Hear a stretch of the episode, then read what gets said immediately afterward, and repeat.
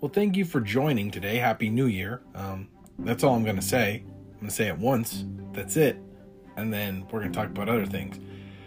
I absolutely hate New Year's. It's probably my least favorite holiday. Um, mainly because it reminds me of my mortality and how I have one less year on this planet. Um, it also reminds me that the things I did or didn't do. Uh, I just not a big fan of New Year's as a whole. I think the whole entire holiday is got way too much morality in it, and I like to just live my life without really counting the seconds till I die. That's basically what it is for me. That's all the holiday means. It's basically just reminding you that you're gonna die sometime. Um, so there's a, been a tremendous amount of depth um, that I usually find myself in this time of year. It's really cold outside, you're inside, um, you're not really doing anything active, you're kind of lethargic, can't really sleep because you've been stuck in the house, can't really do much because of the weather. And you, you kind of get um, to reflect on who and what you are and how you got here. And and for me, um, I guess this episode is derived by happiness. And what I'm finding is is that happiness comes at a real cost. For better or worse, real happiness comes at a cost because let's face it, not everyone in your bubble, your life, is happy. A lot of miserable fucking people out there. And sometimes they're friends, coworkers, family members. They just have this toxic approach to addressing life. And you may agree or disagree with them, but ultimately, we always subscribe to our own diatribes, our own thoughts, people who are like us. Does it mean we're right or wrong? I'm not real sure just means that we like a level of normalcy to our lives and to our existence. I'll share a little bit. Why not? This is a podcast mainly about my perspective. But currently, I am having a falling out with a family member. And a lot of it has to do with a history that I can go on for days about. And I have registered my thoughts to this person in our history and their decisions and and I've forgiven them. I've pardoned them if you will.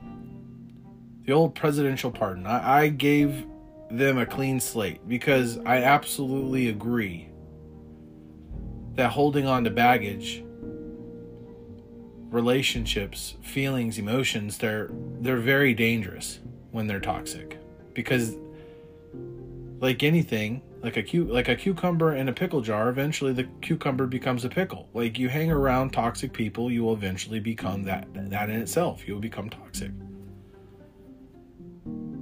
And what has happened is that there's a whole launch pad of shit that was basically just burnt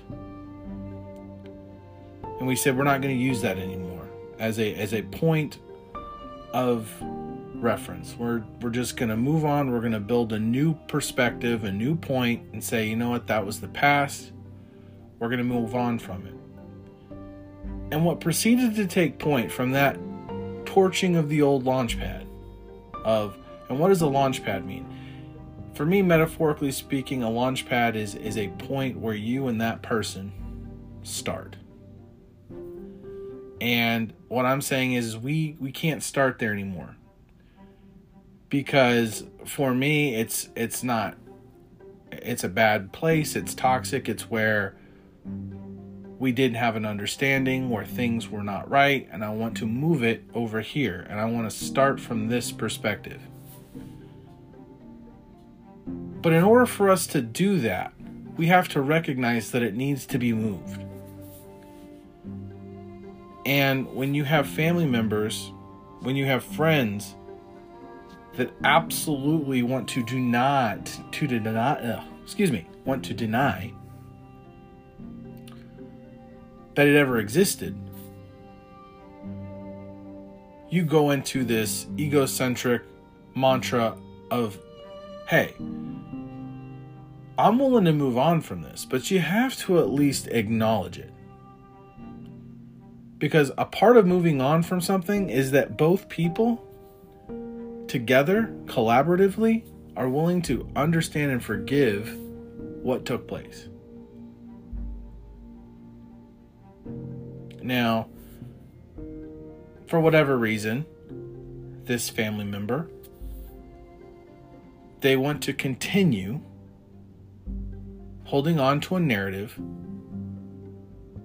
that they made some bad decisions in their past. They want to hold on to that baggage. And by me wanting to address it, they are willing to sever all of our relationships with me, my wife, and kids because of their ego. Now, perhaps me coming on to this podcast, if you will, and expressing my frustration, I will simply state this. When you are intentionally going out of your way to maliciously prevent closure,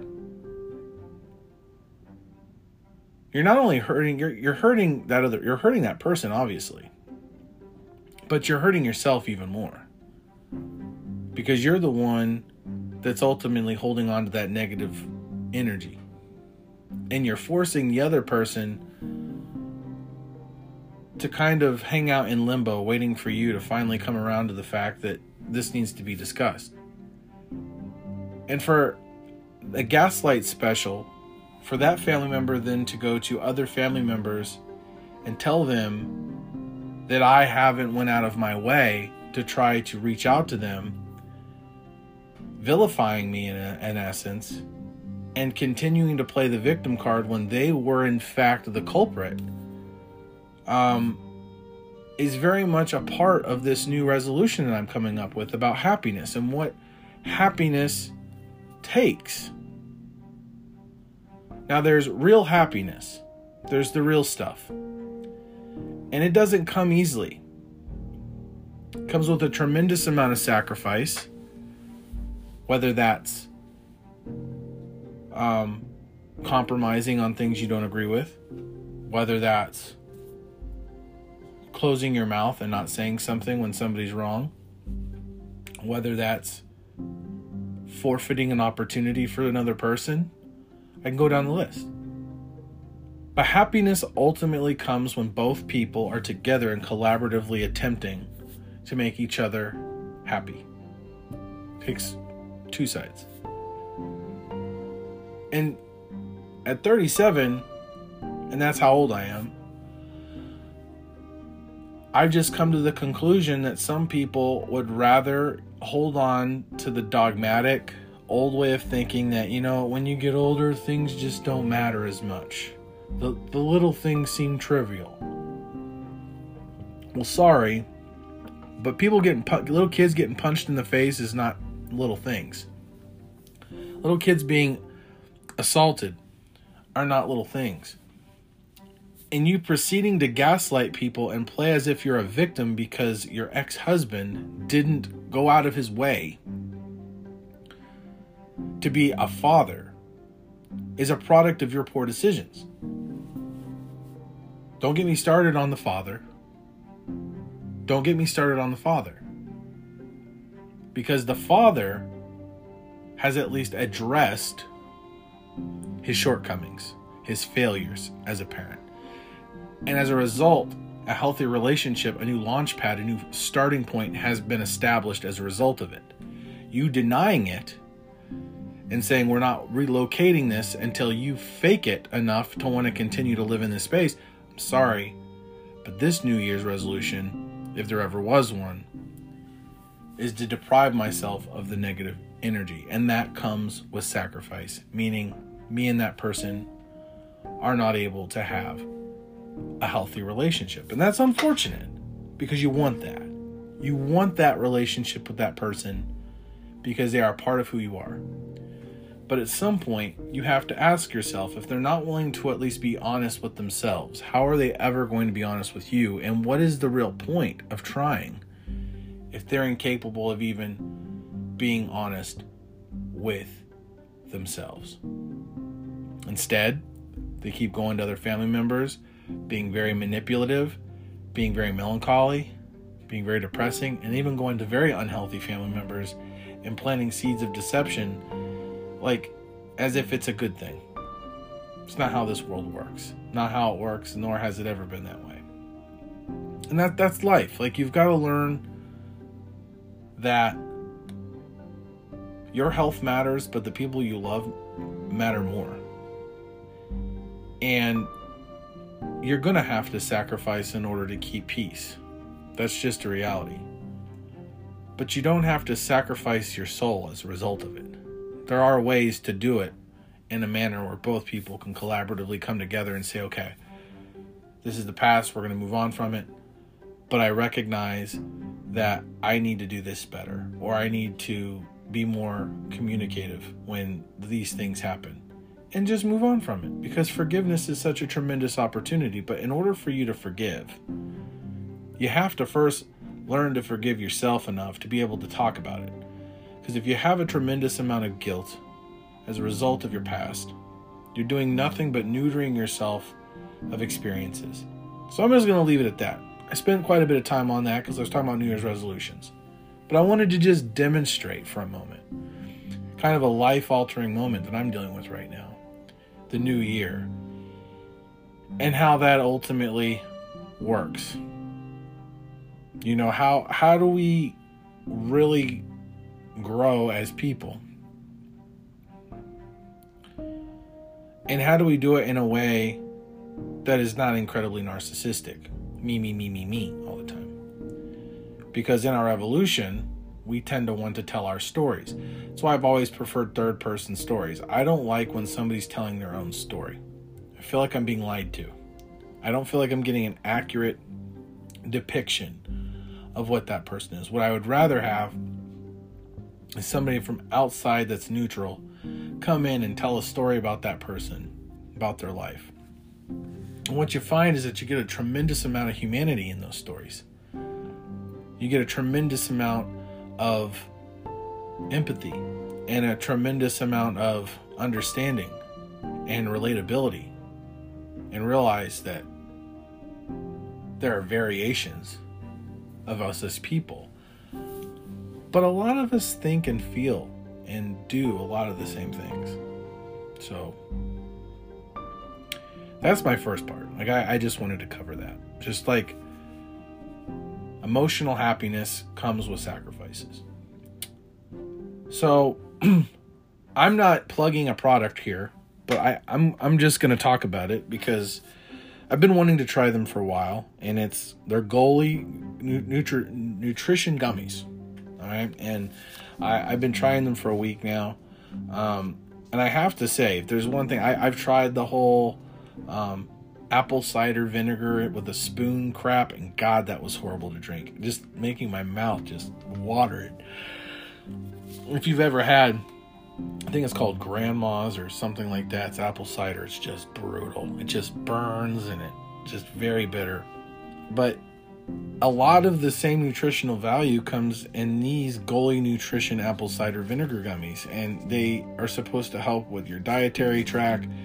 Um, they have no GMLs, GMOs, and they're supposed to help with fortifying your gut health and a whole bunch of other things. So, um, I, can't really give you much of a thing other than they taste good.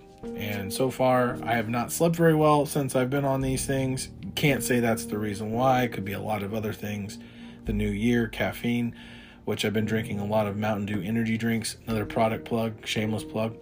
Um, two cups of coffee per can, 200 milligrams of the Mountain Dew energy drink. And and let me tell you something. I love the peach flavored ones. But what blows my mind about them is that I really do feel up and ready to go. And I feel really engaged with that volume of caffeine 180 milligrams. Like one can of Diet Dr. Pepper's got like 40. It's four cans of pop. Um, they've been sold out everywhere. I can't get my favorite flavors unless I go to the gas station, and they cost four times as much.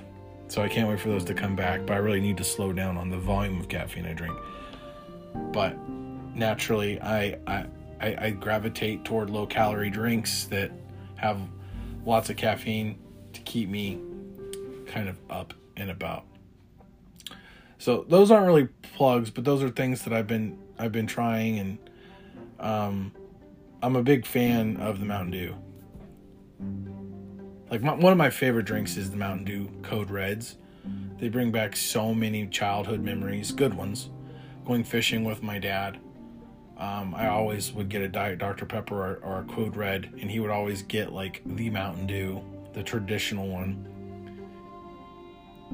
Those I don't know. Mountain Dew's got a very nostalgic thing, and, the can's spelled MTN Dew, D E W, and my son calls it Mitten, not Mountain. Mitten Dew. He thinks he's hilarious.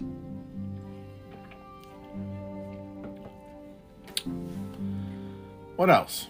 Um.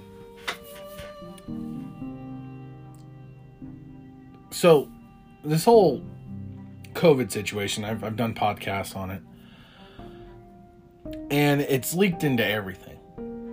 It's leaked into our sports.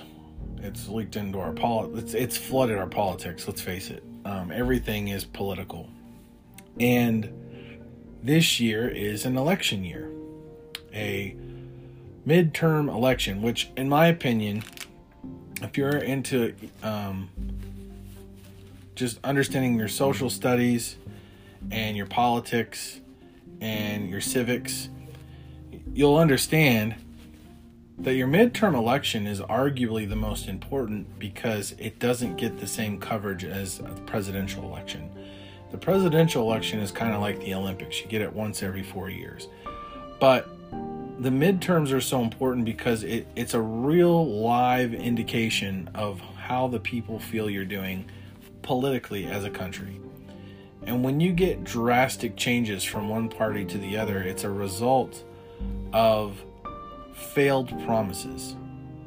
And if you think about that historically, like every sitting president who had the House and Senate, who got elected, almost historically loses the House in his after his first two years. And a lot of that has to do with the fact that even if you have a majority in the Senate and the House, people expect you to get results early. And it's really hard for humans to emotionally hold on to that kind of grudge toward a specific group for that long. So when elections happen like they do, um, you've got to very, very much capitalize on the moment. And I have to say, for the first year of Biden being in office, to not be able to pass the Build Back Better bill Personally, I feel a lot better with him not building back better because it's a tremendous amount of pork in the bill. And if you really look at the trillions of dollars spent, roughly 10% of it goes toward infrastructure. The other 90 or so percent goes towards social programs, which is exactly the problem this country has currently, which is way too many social programs. Let's not talk about the, the canary in the coal mine with the inflation index the way it is. I don't even think the inflation index has caught up to what the actual inflation rate is. Because it was such a strong dosage of cash that hit the market, people held on to it and are continuing to hold on to it. That once those dollars are dumped into the market, it's only a matter of time. Right? So, time will tell what the damage is on the inflation index. But the parameters of combating inflation are going to be the Fed chronically having to inject interest rates into our loans to pay for this huge bill that's about ready to be, be, be passed. And I'm going to be honest with you, even with it having Democrat moderates, dinos, um, Democrats in name only, Democrats who are on the mo- moderate side of things, who might be historically prejudiced towards certain groups of people, um, they themselves are not academically defending their positions the way that they should.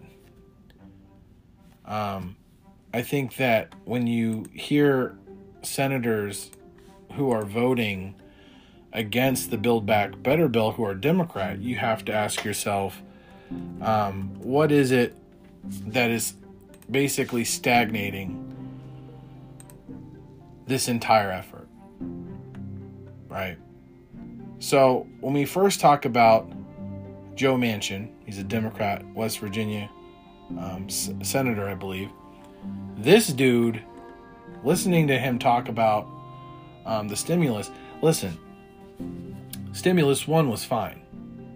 I would argue stimulus two was probably okay. But once we got into the third stimulus, and now Democrats are talking about a fourth one, we're getting to a point where we're chronically subsidizing everyone. And I think most politicians that are on the right of this issue, or at least centric about it, recognize that we need some form of, of stimulus for people who have not gotten back on their feet. But there needs to be some evidence to suggest that they haven't been back on their feet before you just start doling out checks again, like you have been for the last three big stimulus payments. You have to have some accountability. And as Congress returns this week from their long holiday and the chaos that is unfolded over the month of December, how the Senate responds to West Virginia Democrats' blockage will be the question of the year as more than 1.7 trillion including a record 555 billion that is inspired by climate change happens to hang in the balance. And what I love about this bill is that roughly 40% of the bill, 50% of the bill is contingent on liberal policies, ones which, by the way, aren't going to fix the climate change efforts overnight. So the Democrats sitting here acting like Joe Manchin and other Democrats are basically setting a uh, a beaker, a beaker underneath the earth, and just lighting the flame and ca- ca- casting the, the earth on fire are, are liars. Because let's be honest, we've been ruining this planet for the better part of 150 years with really no checks and balances. And what's another year at this point? You've already fucked up the earth well enough beyond recognition that we are not getting winners in Pennsylvania. There are there are fires in Colorado. There are tornadoes in Alabama and in Kentucky in December. So going back to the table and getting it done is important to the Democrats. But the caucus itself needs to address the fundamentals of the bill and say, okay, if it's really about infrastructure, it needs to be about infrastructure. These other things you're trying to, uh, to try to put into it in terms of a social spending bill need to be redacted and made separate. Because those things aren't going to pass as hastily as that of a regular build back better bill because it's supposed to be about infrastructure stupid. Not about people getting another stimulus and if you're going to give another stimulus out, you need to have more checks and balances and not just give it to somebody just because they make under a certain amount of money. That is bizarre. So, what's going to end up happening, and this is going to hurt the Democrat Party, but I think that they're going to have to use their complete control of the Senate and the House as they're going to force the vote, the package through, and hope that somehow Chuck Schumer, the, the majority leader in the House, can, can pass the damn bill. Which it will fail. And it will serve as a catalyst to renew efforts in a new package. The goal was to dial back the bill in a framework that negotiated multiple times over the bill. It was supposed to be a 3.2 trillion stimulus bill, then it was 2.1 and now it's 1.7.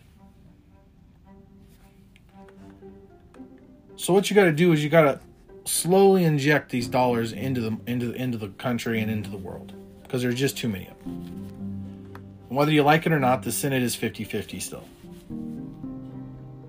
Don't care if they have a tiebreaker or not.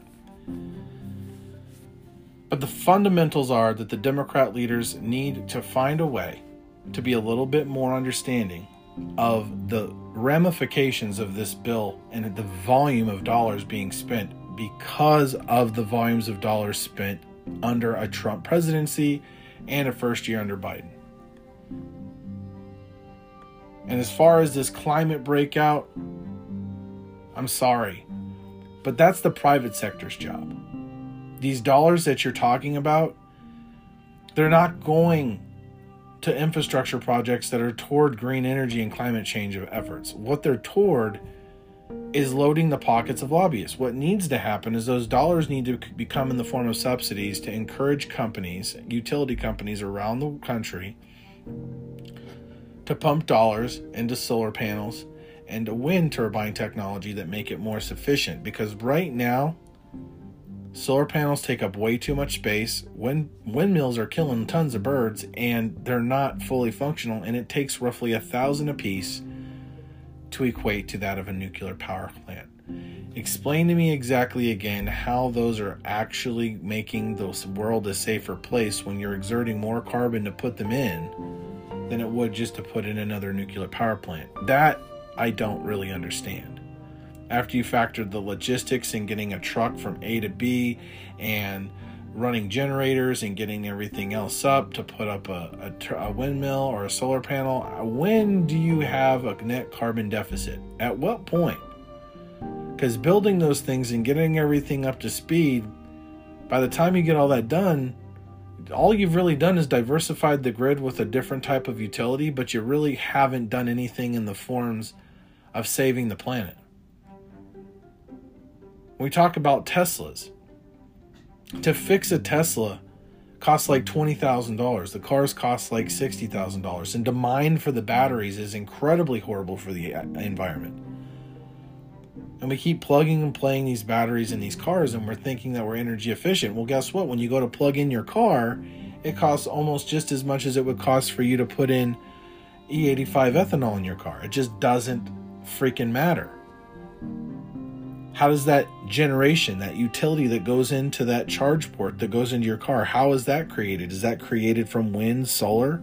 Is it created from a nuclear power plant, which is still the cleanest method of power? Like, let's think about this stuff, folks. Quit putting the finger on the world needs cleaner air. How do we solve cleaner air? What we need to focus on is cleaning the trash out of the ocean picking up litter on the side of the street, incentivizing people to pick up trash like they do in Iowa, by the way, fantastic model to keep the environment clean.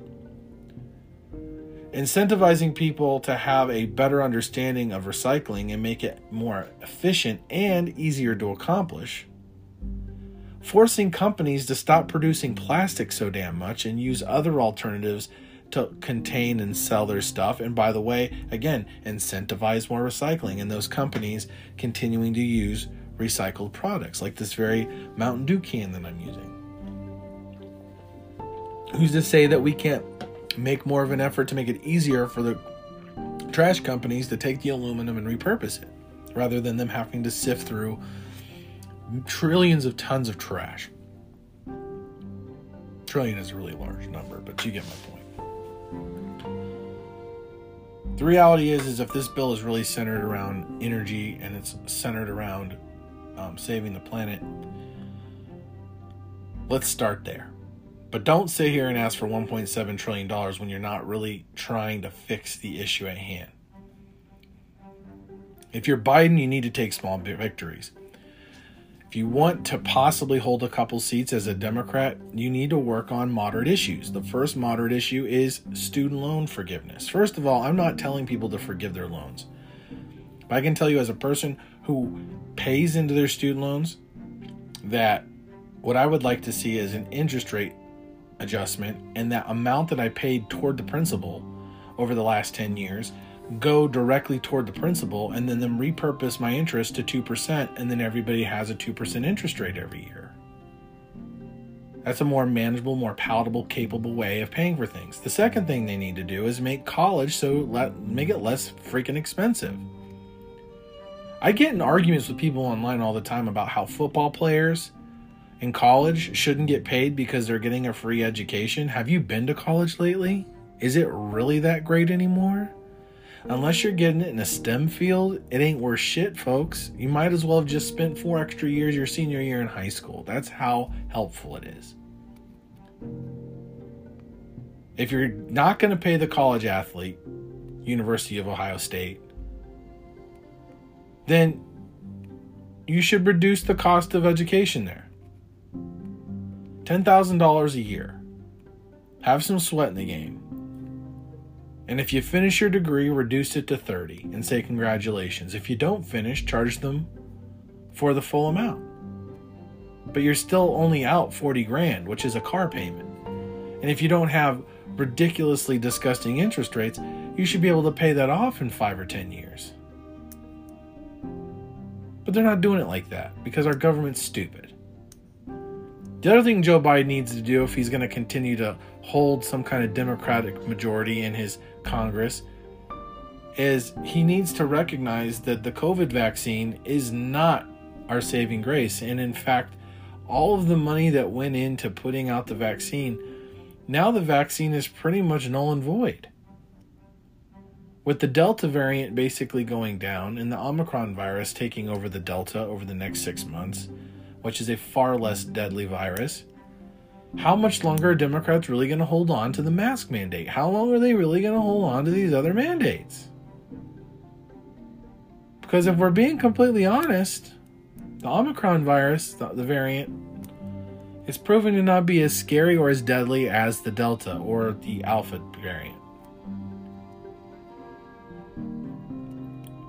Quit fear mongering, quit forcing employees to for our employers to force their employees to get vaccinated they said once we got 60% of the population vaccinated that we could go back to normal. It is yet to go back to normal. I still got dumbasses wearing masks at a Walmart. Listen, you're in a Walmart. The grossest people in the country go to Walmarts. You're not going to survive a real pandemic, some real World War Z shit, wearing a mask with fucking people in Walmart just hanging out in their pajamas and colored hair. It's just not going to happen. You're going to get sick.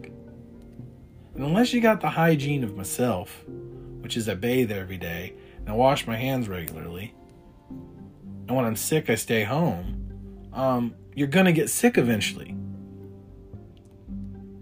There are people who are wearing hazmat suits still. Like, how dumb are you?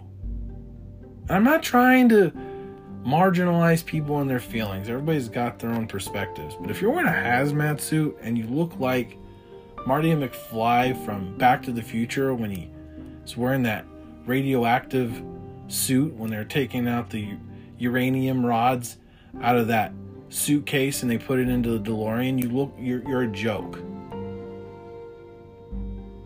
You're you're you're just you're a clown. like I've seen it. I've seen it. And and you can't unsee it once you see it. Like porn stars literally are wearing masks during shooting scenes. Yeah, it's a thing. People are literally having sex with masks on. How do I know that? Don't ask me. But it's a thing. It's a thing. I'll say it once, I'll say it again. Just wash your hands. Stay home when you're sick. If you can work remotely from home, congrats. And quit judging people for not getting vaccinated. I'm vaccinated and I give zero shits if you're vaccinated.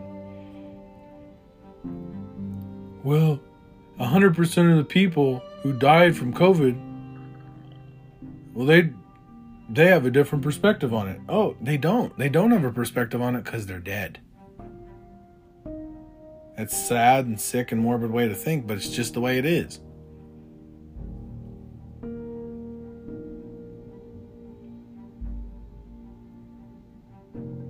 People died from this thing. It's real and it, and, it, and it, it's unfortunate. But if you're smart enough, and you care enough about yourself and your family members, don't die on that hill. Don't die on that hill, please. I'm gonna wrap this up. Yeah, I'm gonna wrap it up. Take up a hobby. You know, take up take up a hobby and, and do something new. I, I did Duolingo for a year now. I'm kind of frustrated because I was in the top of the league and I got into the last week of my my tournament and I got 17th place. I needed 15th place to win. So I'm really mad at myself for that. But I'm learning another language and I highly encourage everybody else to try to learn a language, probably Chinese, because they're definitely trying to take over the world. And for those of you that get your news from Fox or CNN, I highly encourage you to look up even YouTube what's going on between Australia, the South Pacific Islands, and China right now. Look up coal trade in China um, and what happened to Australia. They had a ship that sat in international waters for eight months because of legislation that was passed prior to the ship um, leaving Australia. And by the time they got there, a Chinese law was passed that said we're not importing any coal from other countries. And what ended up happening in China was they had blackouts, brownouts, and tons of people died due to their country impulsively making decisions and not really thinking through the consequences of their decisions. And for people who say America sucks because we don't get anything done, the best policy in governing is to wait and see what happens. Because impulsively making decisions is exactly why tyrannical countries like China kill millions of people a year is because they don't wait for the waters to settle before they react. They're very much emotionally reactive, and there's only a handful of people that make those decisions. So that's the strength the American people need to hold on to. Is the long, painful process of making a choice. Because god dang, in the next 20 years, put your money into India stock because China's falling apart. They are falling apart, and people don't know it yet because they're not being told it. Anyways, hope you guys had a wonderful new year. It's the only time I'm going to say it. I hope you guys have a wonderful week. And as always, please subscribe to these podcasts. And for any other reason, every dollar that I get on these podcasts goes directly toward a combat veteran charity of, of, of my choice, obviously. Um, it's so important to provide communities to veterans um, 22 veterans a day kill themselves. I'm going to continue to preach that this year. If that's my New Year's resolution, that's it. 22 veterans a day kill themselves. And that's just 22 too many. So we need to really focus on building back better our people emotionally, psychologically, financially. And we do that by listening, but also at times doling out some cash to help get them in the right way. All right, everybody. Everybody love everybody.